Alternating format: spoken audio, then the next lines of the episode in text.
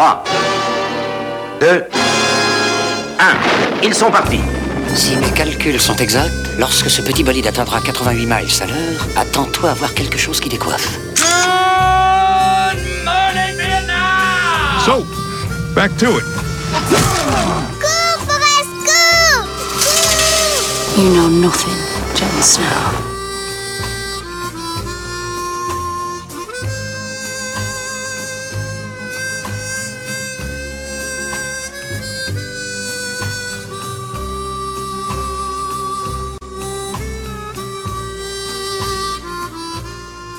Bonjour à tous et bienvenue à Programme Double, un podcast qui est diffusé une fois ou deux semaines et dans lequel je vais vous présenter deux films qui sont reliés soit par une thématique, une franchise, un acteur, voire même un réalisateur.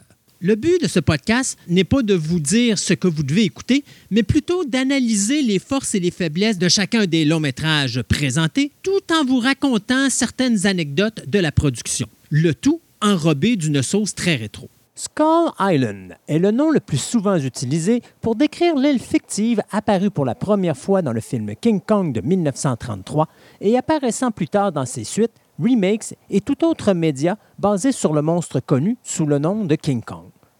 C'est sur cette île où se trouve encore de la vie à l'état préhistorique, où demeure cette merveille du monde, King Kong, ainsi que plusieurs autres espèces de créatures monstrueuses que doit affronter régulièrement cette icône du cinéma fantastique. En 1933, Skull Island est situé quelque part au large de Periuk, en Indonésie. Il y a un monticule rocheux distinctif au centre de l'île qui a la forme d'un crâne humain appelé Skull Mountain. L'île sera revisitée dans Son of Kong en 1933, où nous ferons la connaissance alors d'un grand gorille blanc qui est nul autre que le fils de Kong. Au terme de cette histoire, Skull Island s'enfoncera dans la mer lors d'un puissant tremblement de terre. Puis, en 1976, Skull Island sera situé quelque part dans l'océan Indien au sud de Java, couvert par une banque de nuages permanente. On dit que diverses personnes ont visité l'île à travers les siècles, mais sont revenues sans aucune preuve de son existence. Dans Kong The Animated Series en 2001, l'île s'appelait Kong Island. Contrairement aux incarnations précédentes, Kong Island était situé dans le triangle des Bermudes et non dans l'océan Indien. Puis, dans le King Kong de Peter Jackson en 2005, Skull Island se trouvait dans l'océan Indien à l'ouest de Sumatra. L'île était géologiquement instable et s'enfonçait lentement dans la mer depuis plus de 1000 ans. Au fil du temps, de plus en plus d'espèces sont arrivées soit en nageant, en volant ou en migrant à travers des ponts terrestres temporaires, et lentement, la vie a été forcée de s'adapter, ce qui a abouti à un écosystème de créatures bizarres et cauchemardesques. Puis arrivera en 2017 Kong Skull Island, où Skull Island deviendra alors le décor principal et dont l'histoire se déroule dans le même univers que le film de Godzilla de Gareth Edwards en 2014, quadrilogie qui sera alors créée par la compagnie Legendary Pictures et Warner Brothers. Cette nouvelle version de l'île est située dans le Pacifique Sud et se trouve dans l'œil d'un énorme système de tempêtes tourbillonnantes qui lui a permis de se cacher du monde extérieur. Skull Island ici ressemble à un crâne humain vu du ciel. Tout indique d'ailleurs que tous les titans éveillés dans ce nouvel univers cinématographique américain de Godzilla proviennent à l'origine de cette île qui, elle, alors qu'elle commence à devenir instable, semble provenir d'une place située au centre de la Terre, ce que l'on appelle le Hollow Earth. Et c'est ainsi que débute cette deuxième émission de Programme Double où je vais conclure mon survol de cette nouvelle saga américaine du Godzilla qui a débuté en 2014 et qui s'était poursuivie en 2019 dans le film Godzilla King of the Monsters. Donc, sortez vos chapeaux d'aventurier et préparez-vous à explorer une île damnée où vit un primate gigantesque qui règne ici comme ultime défenseur et roi d'un environnement dominé par le fantastique et la mort à travers deux films, soit Kong Skull Island et finalement la conclusion à cette quadrilogie de Legendary Pictures où s'affronteront deux des plus grands icônes monstrueux du monde cinématographique, Godzilla versus Kong. No, that's not big enough. No, that's not big enough either. That's more like it. We're delighted to have you with us, and we extend a cordial welcome to you.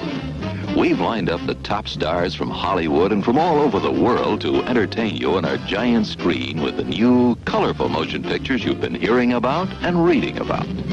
To add to your enjoyment, we're all wound up to bowl you over at intermission time with live wire service at our snack bar, where you'll find a tempting variety of favorite foods and beverages. Your continued patronage is very, very welcome.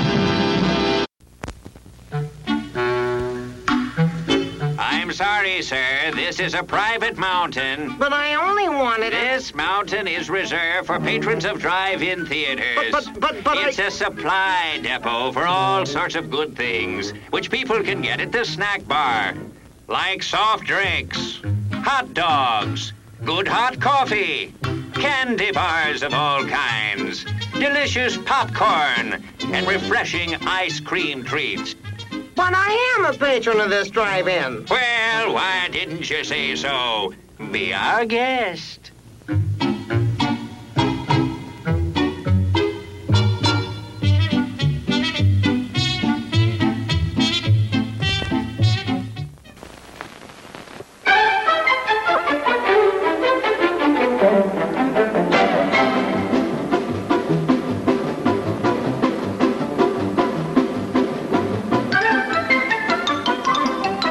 Sneaking out to the drive-in?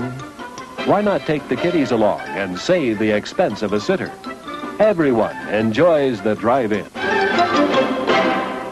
And now, on with the show.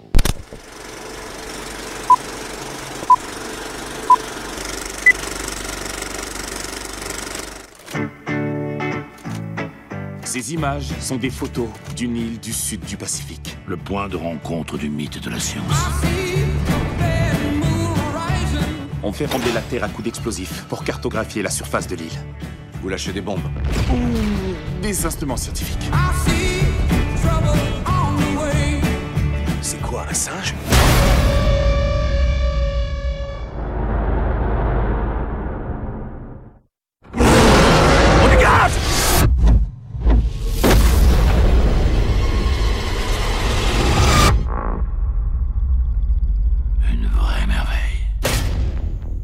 Saviez que cette chose était là Je suis navré pour vos hommes, colonel.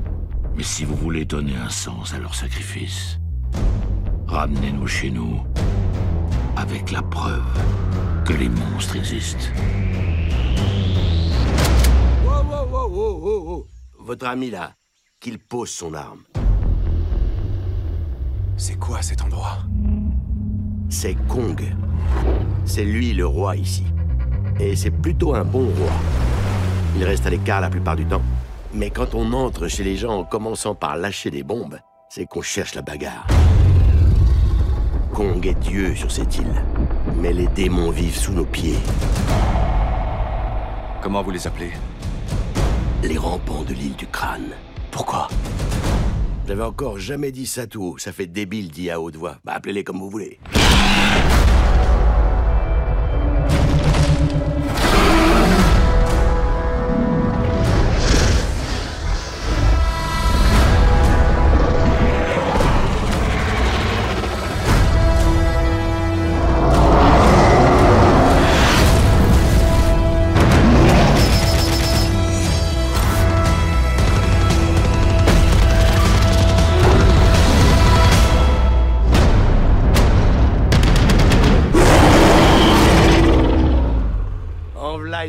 Gars. On va tous crever ensemble ici. vous auriez pas dû venir. Kong Skull Island est un drame fantastique américain produit et distribué par les studios Warner Brothers qui est sorti en salle le 10 mars 2017. Ce long métrage d'une durée de 118 minutes aura coûté plus de 185 millions à produire, mais aura ramassé au niveau du box-office plus de 566,7 millions à travers le monde entier. Sur la chaise du réalisateur, on retrouve Jordan Vogue Roberts, ce réalisateur américain qui nous a donné The King of Valley. Au niveau de la production, on y retrouve Thomas Tall, qui nous avait donné Godzilla, la version 2014, ainsi que Pacific Rim 1 et 2. Mary Parent, productrice américaine qui nous avait également donné Godzilla version 2014 et Pacific Rim 1 et 2. John Jashny, producteur américain qui nous avait donné également Godzilla 2014 et Pacific Rim 1 et 2. Et finalement, Alex Garcia, qui lui avait travaillé sur le Godzilla de version 2014. Au niveau de la scénarisation, on y retrouve Dan Gilroy, lui qui a écrit les scénarios de Free Jack, Real Steel et The Bourne Legacy.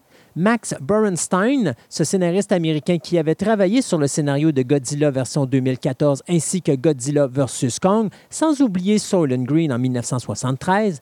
Et finalement, Derek Connolly, qui lui a travaillé sur les scénarios de Jurassic Park Fallen Kingdom et Jurassic World.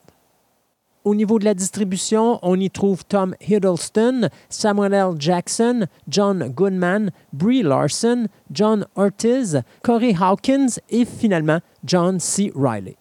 Nous sommes en 1973, après la fin de la guerre du Vietnam. Une expédition formée de scientifiques, d'aventuriers et de militaires iront explorer une île du Pacifique demeurée inaccessible en raison des tempêtes qui s'y déchaînent en permanence tout autour et qui semble être habitée par des créatures monstrueuses.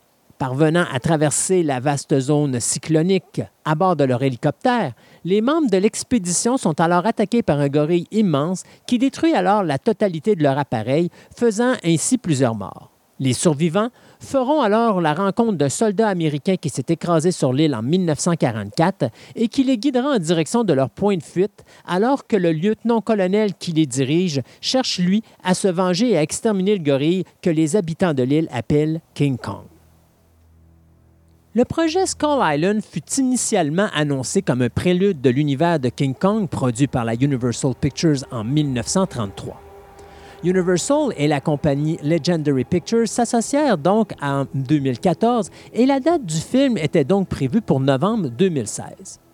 Tôt dans le projet, la maison de production Legendary Pictures annoncera la présence de l'acteur Tom Hiddleston comme acteur principal, ainsi que la nomination au poste de réalisateur de Jordan Vogt Roberts, qui lui n'avait réalisé qu'un seul film dans sa carrière, soit The King of Summers en 2013. Legendary Pictures chargera également John Gattens d'écrire une seconde version du scénario après que Max Bernstein soit parti sur le projet de suite de Godzilla 2014, également développé par Legendary Pictures.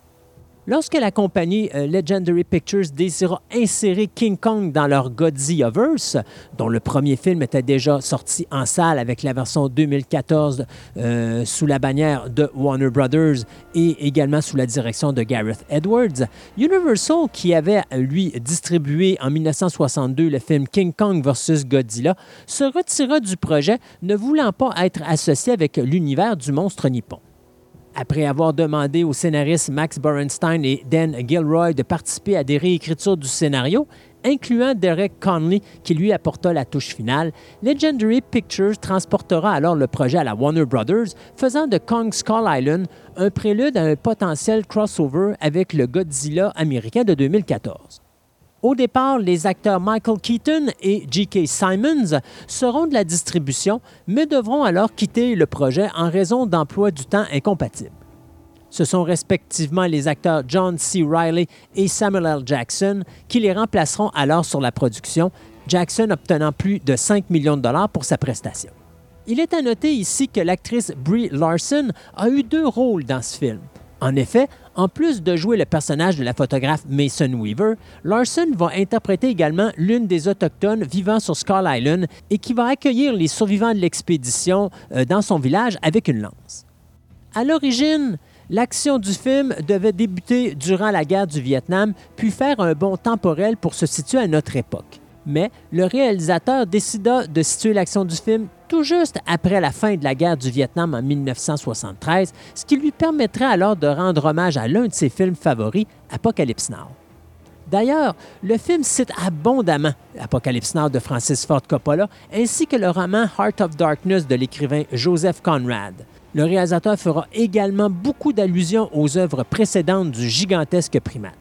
En effet, les Skullcrawlers, monstres antagonismes du film présent, seront directement inspirés d'une des créatures du premier film de King Kong de 1933. L'apparition d'une pieuvre géante est également une référence au monstre Udako du film King Kong contre Godzilla en 1962, alors que la position de Skull Island dans le Pacifique est une référence à la version 1976 de King Kong qui fut réalisée par le metteur en scène américain John Guillermin. La fin du générique final et la scène post-générique du film mentionnent l'arrivée des monstres Rodan, Mothra et King Ghidorah dans le nouvel univers nord-américain Godzilla, qui apparaîtront alors dans le long métrage suivant de 2019, Godzilla King of the Monsters. L'inspiration du design des créatures monstrueuses proviendra directement du long métrage d'animation japonais Princesse Mononoke du réalisateur japonais Hayao Miyazaki. De plus, le metteur en scène est également un véritable fan des jeux vidéo et filmera certaines séquences avec la perspective du first shooter, principalement lorsque les militaires tireront sur les créatures monstrueuses. Le réalisateur euh, ira même jusqu'à admettre que la scène où un hélicoptère fera un spin de 360 degrés en direction du sol est une scène directement inspirée d'un jeu vidéo de l'univers de Resident Evil. Vogue Roberts citera également d'autres films dont il tirera une inspiration pour sa réalisation, soit The Conversation, Platoon, le film coréen The Host, l'entière saga Neon Genesis Evangelion, Pokémon et finalement Spirited Away. Le tournage débutera dans la portion nord du Vietnam le 19 octobre 2015 et se terminera en mars 2016. Quelques scènes seront également tournées en Australie. D'ailleurs, le réalisateur tombera en amour avec le Vietnam et décidera d'y rester quelque temps après le tournage pour visiter l'emplacement. Malheureusement, durant une soirée de septembre dans la ville de Ho Chi Minh, le réalisateur sera violemment attaqué dans un bar nommé Xoxo, attaque qui lui laissera plusieurs blessures sérieuses, dont une fracture du crâne et une hémorragie cérébrale qui auraient pu causer de très sérieux dommages à son cerveau. Heureusement, le metteur en scène s'en sortira sans grand effet secondaire et sera relâché après plus d'une dizaine de jours d'hospitalisation. À l'origine, le film devait durer plus de trois heures, mais fut coupé pour une durée finale de 118 minutes. Mais il vous est possible d'avoir accès à toutes ces scènes perdues en lisant le roman adapté du film dans lequel ces scènes existent encore. L'auteur s'étant basé sur le scénario original. Kong, qui apparaîtra ici pendant plus de 14 minutes dans ce film, sera la deuxième créature la plus grande à avoir vu le jour dans son univers cinématographique. En effet, dans Skull Island, Kong est d'une hauteur de 104 pieds, alors que la version du film japonais King Kong vs. Godzilla en 1962 nous présentait une créature de plus de 147 pieds de haut. Il est important de noter que la créature dans le film Skull Island n'a pas fini de grandir et qu'elle sera beaucoup plus grande dans le film Godzilla vs. Kong en 2021. De plus, il s'agit de la première fois que Kong ne meurt pas à la fin d'un film nord-américain. En effet, le monstre connaît une fin funeste dans la version de 1933, 1976, 1986 et finalement 2005. La sortie en salle de Kong Skull Island, qui devait avoir lieu le 4 novembre 2016, sera finalement repoussée au 10 mars 2017 afin de coïncider avec la date du 84e anniversaire de la sortie du film original de 1933. Durant sa grande première au Vietnam, une statue de 16 pieds de haut de la créature fut construite et installée à l'entrée du cinéma, mais cette dernière prit feu lorsque les flammes projetées par des répliques de volcans situés à ses côtés furent projetées sur le monument. Il faudra plus d'une quinzaine de minutes pour éteindre les flammes. Par chance, personne ne fut blessé lors de l'incident. Malgré toute cette malchance, le film sera un succès au box-office et sera surtout acclamé par les critiques. Finalement, il est à noter que l'artiste de comic book Joe DeVito allait poursuivre en 2016 les producteurs de Skull Island pour la modique somme de 3,5 millions de dollars parce qu'il prétendait que ces derniers avaient utilisé des éléments de l'univers de Skull Island qu'il avait créé en 1992 lorsqu'il travaillait avec la famille du défunt réalisateur Marion C. Cooper, qui nous avait donné le film de 1933, sur les origines du King Kong de cette même période, une œuvre qui s'intitulera Kong King of Skull Island. Au début des années 2000, De Vito s'associera avec le producteur Lorenzo Di Bonaventura afin de développer une série télé, mais le projet ne verra jamais le jour et De Vito prétendra alors avoir réalisé une présentation pour les dirigeants de Legendary Pictures et Warner Brothers pour un autre projet de télésérie qui sera, lui, transformé en long métrage et qui portera le nom de Kong Skull Island. Ce dossier semble encore devant les tribunaux au moment de la réalisation de cette émission. Du côté des points positifs, eh bien écoutez, en campant le récit au début euh, des années 70 et en concentrant l'action sur l'île, le réalisateur ici se permet une audacieuse relecture de la genèse de King Kong qui va carburer à l'humour noir et à l'action, ce qui donne un résultat vraiment surprenamment intéressant et un visuel très spectaculaire, bourré d'effets spéciaux haut de gamme et de scènes d'action excitantes et de combats titanesques spectaculaires on décide d'oublier ici la dimension euh, de la Belle et la Bête, dimension qui a toujours été située au cœur du mythe de Kong, pour se consacrer beaucoup plus sur l'histoire d'une confrontation entre deux guerriers, soit celle d'un humain qui est interprété par Samuel L. Jackson, on parle ici du personnage de Packard, et du primate Kong. L'aspect dramatique privilégié par les personnages humains donne un aspect beaucoup plus personnel et réaliste au film. D'ailleurs, la distribution est excellente et ce choix de mise en scène nous permet de nous attacher beaucoup plus facilement aux différents personnages ici que ceux que l'on a vus dans l'univers de Godzilla. D'ailleurs, la mise en scène est dynamique, ce qui nous donne un film qui roule à une vitesse effrénée, qui ne nous laisse pas vraiment le temps de respirer, et on va sentir également ici l'ambiance des films de guerre des années 60 et 70. Mais du côté des points négatifs, eh bien, bien que le réalisateur n'ait pas peur de nous donner une nouvelle genèse de Kong, le récit demeure quand même conventionnel, sans trop d'originalité et euh, est bourré de clichés habituels au niveau des personnages afin de faire avancer l'histoire beaucoup plus rapidement. Il faut oublier ici la logique dans ce film. Kong est gigantesque, mais lorsqu'il se déplace, on ne l'entend pas venir. D'ailleurs, il est toujours présent au moment où on a besoin de lui, ce qui fait quasiment de lui un dieu. Euh, les hélicoptères qui pénètrent dans un ouragan, à les portes grandes ouvertes, et ce, sans aucun effet secondaire sur leur pilotage. Et aussi le fait que cette île est encerclée par une tempête tropicale continue, mais malgré ça, quand on est sur l'île, on a ce magnifique coucher de soleil qui est continuellement présent, ce qui donne bien sûr un visuel spectaculaire, mais totalement illogique avec ce que l'on nous a présenté depuis le début du long métrage. D'ailleurs, parlons-en de cette tempête tropicale qui encercle l'île, mais que l'on ne verra qu'au début du film et qui va disparaître complètement par la suite, et ce, sans aucune explication. Ce qui est important de savoir, que cette tempête tropicale-là est supposée être là continuellement, ce qui empêche justement les gens de découvrir l'île. Donc, le fait qu'une fois qu'on est sur l'île, on ne la voit pas, ça fait bizarre. Contrairement aussi au film de Peter Jackson de 2005, Kong ici marche pas comme vraiment un primate, mais plutôt comme un être humain. Ça, ben, ça pourrait peut-être déranger des gens qui considèrent à ce moment-là que ça enlève un peu un aspect, je dirais, euh, réaliste au film. Finalement, et ça c'est peut-être le point le plus important, la mort des personnages importants arrive beaucoup trop vite et même elles ne sont point épiques, ce qui nous laisse peut-être un goût de banalité dans la bouche. Du côté de la musique, c'est le compositeur britannique Henry Jackman qui s'est occupé de la trame sonore, lui qui nous avait donné les trames sonores de X-Men First Class, Kick-Ass 1 et 2 et Captain America Winter Soldiers et Civil War. Donc voici un extrait du thème de Kong Skull Island.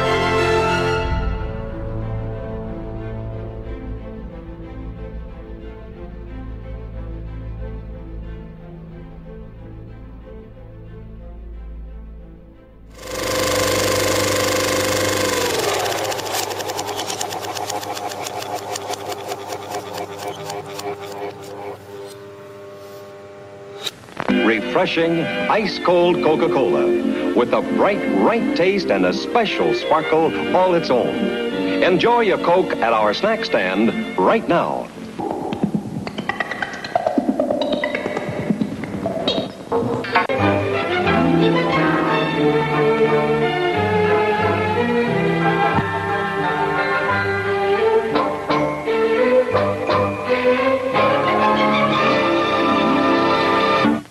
Save your battery and your disposition. When it rains, you can still enjoy the movie with a Drizzle Guard rain visor. Simply press suction cups to the windshield as shown in the detail on your instruction sheet. Drizzle Guards are on sale now at the concession stand.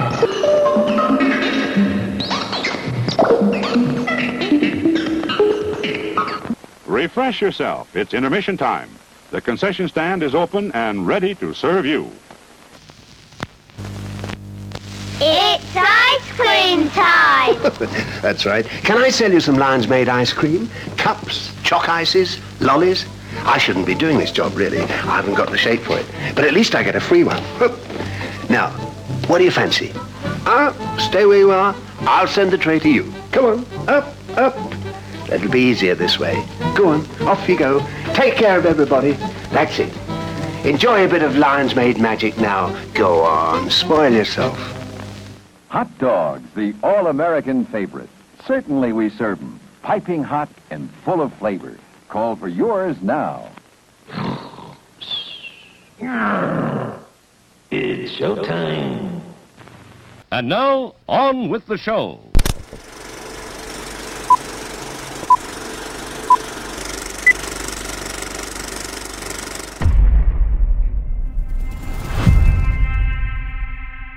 C'est notre seule chance.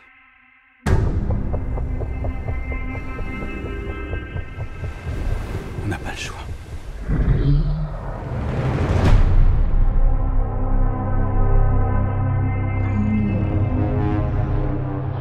On a besoin de Kong. Le monde en a besoin. Pour empêcher ce qui se prépare. Et cette fillette est la seule avec qui il accepte de communiquer. Savais qu'ils étaient proches. Elle était seule au monde, alors j'ai promis de la protéger. Et je crois qu'à sa façon, Kong a fait la même chose.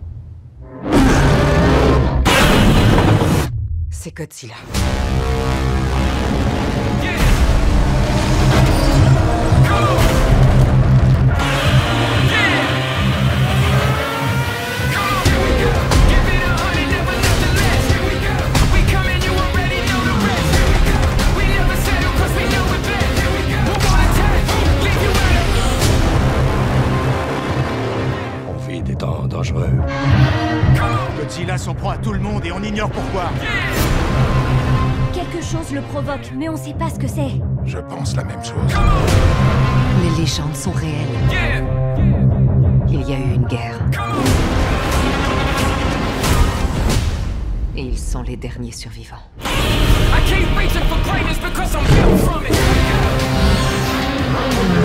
Qui s'incline devant qui?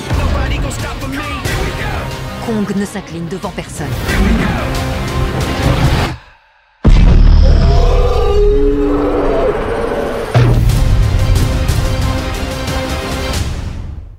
Godzilla vs. Kong est un drame fantastique distribué en salle par les studios Warner Brothers le 31 mars 2021 et qui a été également diffusé simultanément à cause de la COVID euh, sur HBO Max. Ce film américain, australien, canadien et hindou est d'une durée de 113 minutes et se trouve être le film le plus court de la quadrilogie de Godzilla version 2014. Le film, qui coûta plus de 200 millions, ramassera après 10 jours d'exploitation plus de 285 millions à travers le monde entier. Il est vraiment difficile de pouvoir nommer le véritable box-office du film, étant donné sa présentation sur HBO Max. Donc, j'ai pris la décision tout simplement de juste donner le box-office international après les dix premiers jours. Du côté de la réalisation, eh bien, on y retrouve le réalisateur américain Adam Wingard qui nous a donné les films Your Next, Blair Witch version 2016 et Death Note, la version 2017. Du côté des producteurs, eh bien, on y retrouve les producteurs américains Thomas Tall, John Jasny et la productrice américaine Mary Parron, qui ont tous les trois travaillé sur Godzilla 2014, Godzilla King of the Monsters, Pacific Rim 1 et Pacific Rim 2. Ils sont euh, accompagnés de Brian Rogers, ce producteur américain qui a également travaillé sur le Godzilla 2014 et Godzilla King of the Monsters, ainsi que Alex Garcia qui a travaillé sur Godzilla 2014 ainsi que Kong Skull Island, et Eric McCloud qui est ce producteur américain qui a travaillé sur des films tels que Austin Powers, The Cell et 47 Ronin. Au niveau de la scénarisation, on y retrouve Terry Rosio, qui va avoir beaucoup d'aide sur ce scénario, comme je vais vous expliquer un petit peu plus tard. Mais on pourra également rajouter euh, Eric Pearson, Max euh, Borenstein, Michael Dougherty et Zach Shield, principalement. Mais il y a d'autres noms que je pourrais rajouter, mais on va en parler un petit peu plus tard dans l'émission. Au niveau de la distribution, on y retrouve Alexander Skargag, Millie Bobby Brown, Rebecca Hall, Brian Tyree Henry, Sean Oguri, Eiza Gonzalez, Julian Dennison, Lance Reddick, Kyle Chandler et la jeune Kaylee Otto. Considéré comme le protecteur de l'espèce humaine et de l'équilibre écologique planétaire, Godzilla surprend tout le monde en attaquant les bâtiments d'Apex, une firme de cybernétique. Pour contrer cette menace inattendue, le directeur d'Apex, Walter Simmons, recrute un spécialiste du Hollow Earth, un lieu au centre de la Terre d'où seraient issus les Titans, famille à laquelle Godzilla appartient. À cet endroit se trouve une puissante source d'énergie capable de terrasser les monstres les plus redoutables.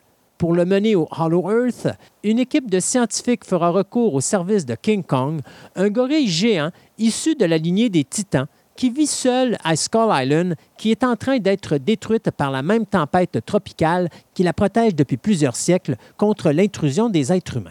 Alors que l'équipe se dirige vers l'Antarctique avec un Kong enchaîné, Godzilla fera alors son apparition afin de confronter le gigantesque primate au moment même où une autre menace semble se pointer à l'horizon.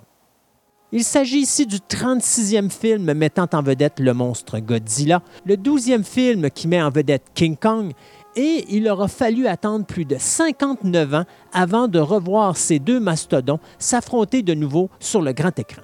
Mais faisons un retour en arrière, puisque c'est la compagnie japonaise Toho qui possède les droits de Godzilla et qui va produire en 1962 un drame fantastique intitulé King Kong vs. Godzilla, avec l'intention à l'époque de sortir une suite au film qui, euh, lorsqu'il est sorti en salle, eut un véritable succès, amassant plus de 10 millions de dollars à travers le monde entier, alors que le budget total de la production ne s'élevait qu'à seulement 620 000 dollars américains.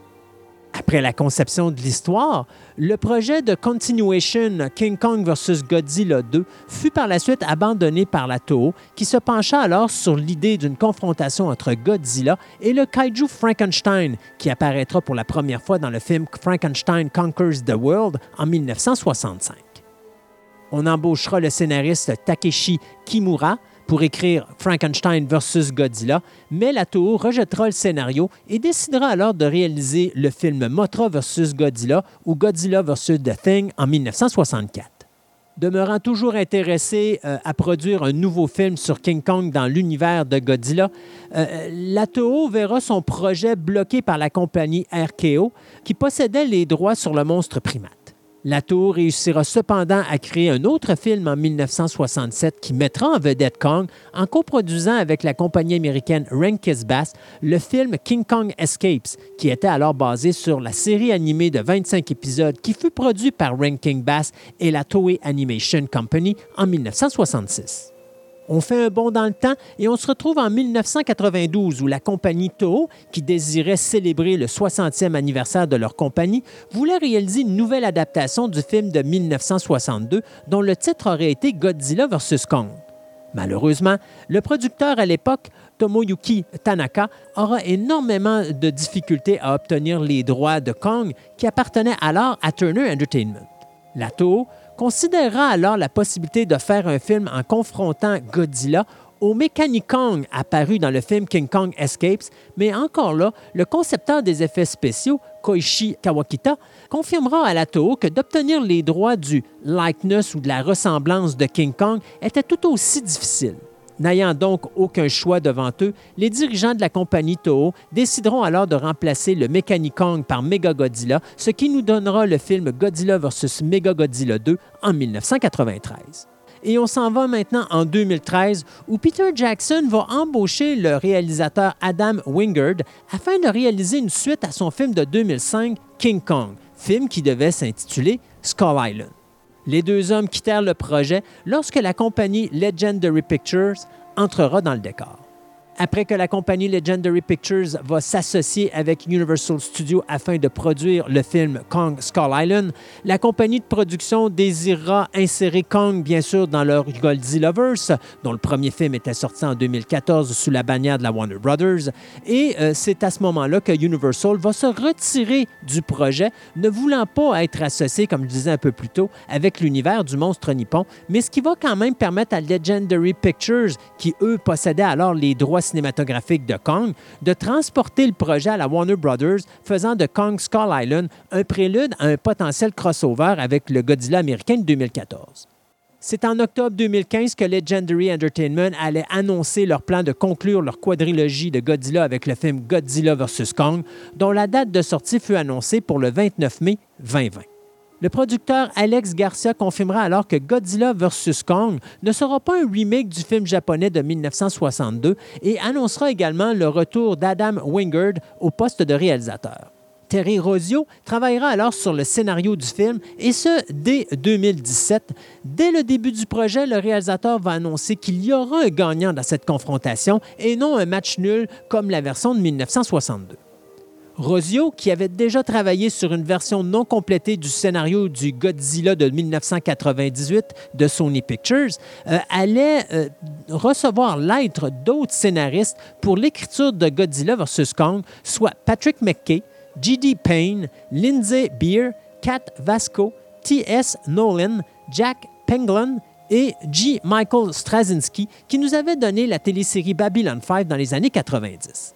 Michael Dougherty et Zach Shields, qui avaient euh, tous deux travaillé sur le scénario de Godzilla King of the Monsters en 2019, allaient travailler sur la réécriture du scénario et ainsi assurer une continuité avec le film précédent, surtout avec les personnages étant apparus dans King of the Monsters, soit le personnage de euh, Millie Bobby Brown et de Kyle Chandler. Eric Pearson et Max Bernstein allaient également avoir un mot à dire sur le scénario final. Au niveau de la distribution, les personnages, comme je disais tout à l'heure, de Millie Bobby Brown et Carl Chandler, qui apparurent dans Godzilla King of the Monsters, furent très rapidement confirmés pour faire un retour dans Godzilla vs. Kong. Frances McDormand et Danae euh, Gurira furent approchés pour avoir un rôle dans le film, mais finalement, rien euh, de concluant ne fut réalisé avec les deux actrices.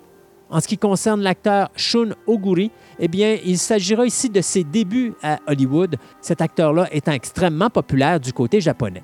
Il est également à noter que la jeune actrice Kaylee Otto, qui interprète le personnage de Gia, est réellement sourde et que certains comédiens, dont l'acteur Alexander Skargag, ont appris le langage des souris muets afin de pouvoir communiquer avec la jeune fille de 10 ans sur le plateau de tournage. La production débutera en novembre 2018 à Hawaï et en Australie sous le titre de travail Apex Productions et se terminera juste avant l'éclosion de la COVID-19 à travers la planète. Des rumeurs annoncèrent que le film sera d'une durée de trois heures, ce que démentit très rapidement le réalisateur qui, lui, ne voulait pas dépasser les 120 minutes, faisant de Godzilla vs. Kong le film le plus court de la quadrilogie. L'histoire de Kong vs. Godzilla se situera cinq ans après les événements de Godzilla King of the Monsters en 2019 et 51 ans après les événements de Kong Skull Island en 2017. Dans ce film, Godzilla mesure plus de 400 pieds de haut, euh, seulement la seconde fois dans son illustre carrière où il est présenté avec cette hauteur, la toute première fois étant dans la version américaine du film original de 1954, Godzilla King of the Monsters, ou si vous préférez plutôt dans la version de 56 où Raymond Burr euh, prétendait justement que Godzilla était plus de 400 pieds de haut. Du côté de Kong, le monstre sera d'une hauteur de plus de 336 pieds alors qu'il ne faisait que 104 pieds dans le film Skull Island. Godzilla vs. Kong allait voir sa sortie reportée à plusieurs reprises due à la pandémie de la COVID-19, plus de cinq fois pour être exact. Finalement, Warner Bros. annoncera que le film sortira en salle au niveau international le 24 mars 2021 et le 31 mars aux États-Unis, en même temps que sa diffusion sur le poste de streaming HBO Max en novembre 2020, Netflix allait offrir un montant de plus de 250 millions pour diffuser le long métrage sur son poste de streaming, mais Warner Brothers empêchera alors la transaction et préférera l'offrir à sa compagnie de streaming, soit HBO Max. Ceci amènera une confrontation entre Legendary Pictures et les gens de Warner Media, car ces derniers n'ont pas contacté les gens de Legendary pour leur parler de l'offre de Netflix, ni même de la vente au poste de streaming de HBO Max. Legendary Pictures ayant financé la presque totalité de cette production et celle du film de Dune de Denis Villeneuve qui tomba également dans cette entente, euh, celle-ci démontra des intentions de poursuite envers Warner Media si celle-ci décidait de poursuivre avec son idée de diffuser le film uniquement sur sa plateforme de streaming et qu'elle n'accotait pas alors l'offre de Netflix à 250 millions de dollars, ce qui aurait permis à Legendary Pictures de faire un petit profit sur la production. En janvier 2021, Legendary Pictures et Warner Media allaient conclure une entente afin de distribuer le film simultanément en salle et sur HBO Max. Le film allait connaître un énorme succès malgré les problèmes reliés aux fermetures de salles de cinéma dues à la COVID-19. En effet, le long métrage allait amasser plus de 285 millions au niveau mondial après seulement 10 jours de diffusion en salle, montrant ainsi aux compagnies de salles de cinéma qu'il y avait de l'espoir pour leur survie après la pandémie. Bien que la compagnie Legendary Pictures désire continuer son expérience avec son Monsterverse après Godzilla vs. Kong, le contrat qu'ils ont signé avec la se terminait en 2020 ou après la sortie du film Godzilla vs. Kong. Il est donc à prévoir que si le film se comporte bien au box-office, que fort probablement une suite sera envisageable. Sinon, il faudra voir ce film comme étant le dernier de la quadrilogie Godzilla.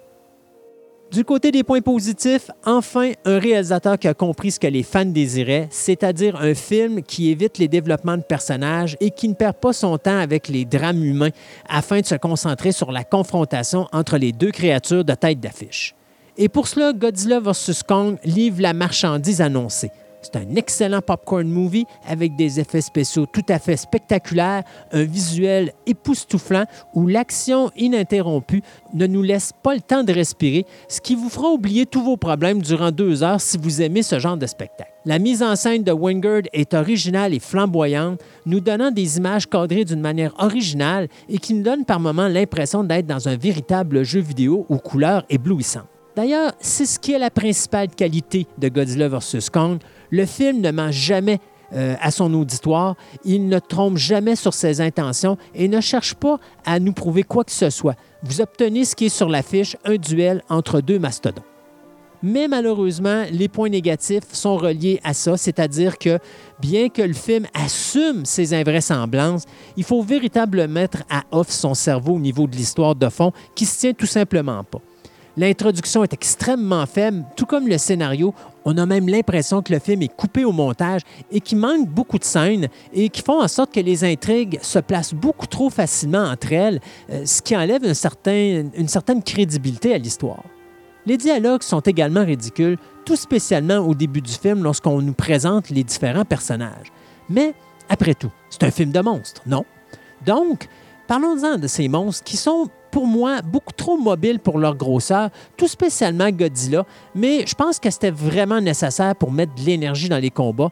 Euh, comme j'ai dit au début, le film va assumer ses invraisemblances et donc si on nous montre un combat de monstres, on va nous montrer un combat de monstres assez dynamique. Le concept visuel de Mega Godzilla, quant à lui, est quelque peu décevant. On aurait pu se forcer un petit peu plus. Je trouve que sa conception est vraiment de base. Euh, on n'a pas mis assez de chair sur la créature, donc ce qui fait que ça donne le, probablement le méga Godzilla le moins intéressant de ce qui a été créé jusqu'à présent dans l'univers de Godzilla depuis ses débuts. Du côté de la distribution, bien en général, c'est extrêmement moyen, à l'exception de la petite Kelly Hottle, qui est véritablement l'attraction première ici, et l'actrice Rebecca Hall, qui apporte le côté humain du film et qui s'en sort très bien.